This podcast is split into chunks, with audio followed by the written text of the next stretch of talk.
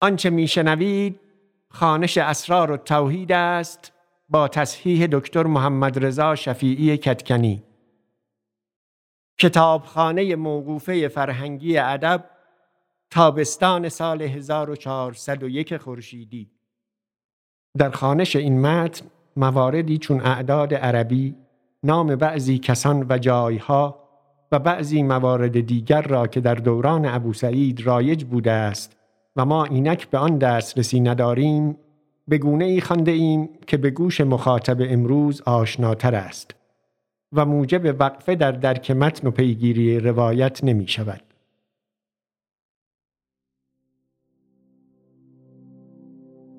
اسرار التوحید باب اول خانش بخش دهم شیخ ما گفت قدس الله روحه العزیز بعد از این ما را تقاضای شیخ بلعباس قصاب پدید آمد که از بقیت مشایخ بود و پیر بلفضل حسن به رحمت حق تعالی رسیده بود و ما را در مدت حیات پیر هر اشکال که بودی با وی رجوع کردیمی چون وی روی در نقاب خاک کشید اشکال ما را هیچ کس متعین نبود الا شیخ بلعباس قصاب.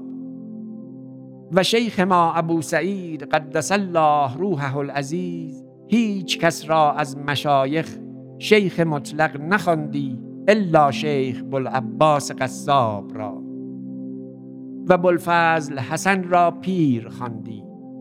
چه او پیر صحبت شیخ ما بود.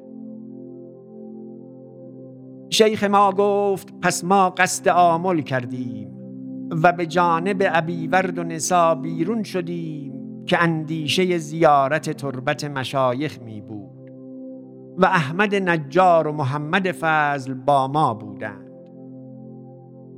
و محمد فضل از اول تا آخر رفیق شیخ ما بود است و در صحبت وی و خاکش نزدیک خاک پیر بلفضل حسن است در سرخس شیخ ما گفت هر سه رفتیم تا به ابیورد و از آنجا به سوی در رگز قصد شاه میهنه کردیم. و آن دیهی است از روستای در رگز ابیورد و آن دیه را شامینه گفتندی پیش از این.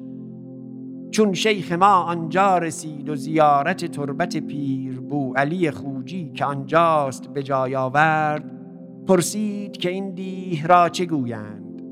گفتند شامینه. شیخ گفت این دیه را شاه میهنه باید خواند.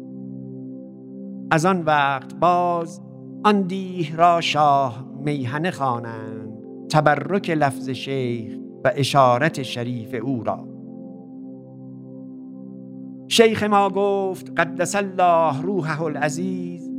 قصد زیارت تربت پیر بو علی کردیم و اندیشه ای در پیش بود. چون به نزدیک تربت وی رسیدیم جوی آب بود و سنگی بر لب آن جو بر آن سنگ وضوعی بساختیم و دو نماز بگذاردیم کودکی دیدیم که گاو میراند و زمین همی شورید. و پیری با کنار تخم ارزن می پاشید چون مدهوشی. و هر ساعتی روی سوی آن تربت کردی و نعره ای بزدی. ما را در سینه اضطرابی پدید آمد از آن پیر. آن پیر فراز آمد و بر ما سلام کرد و گفت باری از این پیر برتوانید داشت. گفتیم ان الله تعالی. گفت این ساعت بر دل ما گذر می کند که اگر خداوند تبارک و تعالی این دنیا را که بیافرید در وی هیچ خلق نیافریدی. آنگاه این دنیا را پر ارزن کردی به جملگی از شرق تا غرب و از سمان تا زمین. و آنگاه مرغی بیافریدی و گفتی هر هزار سالی از این یک دانه رزق توست.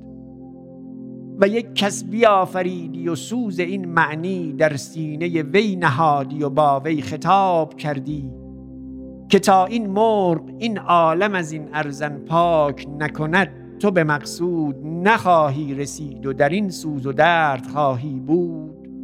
هنوز زود کاری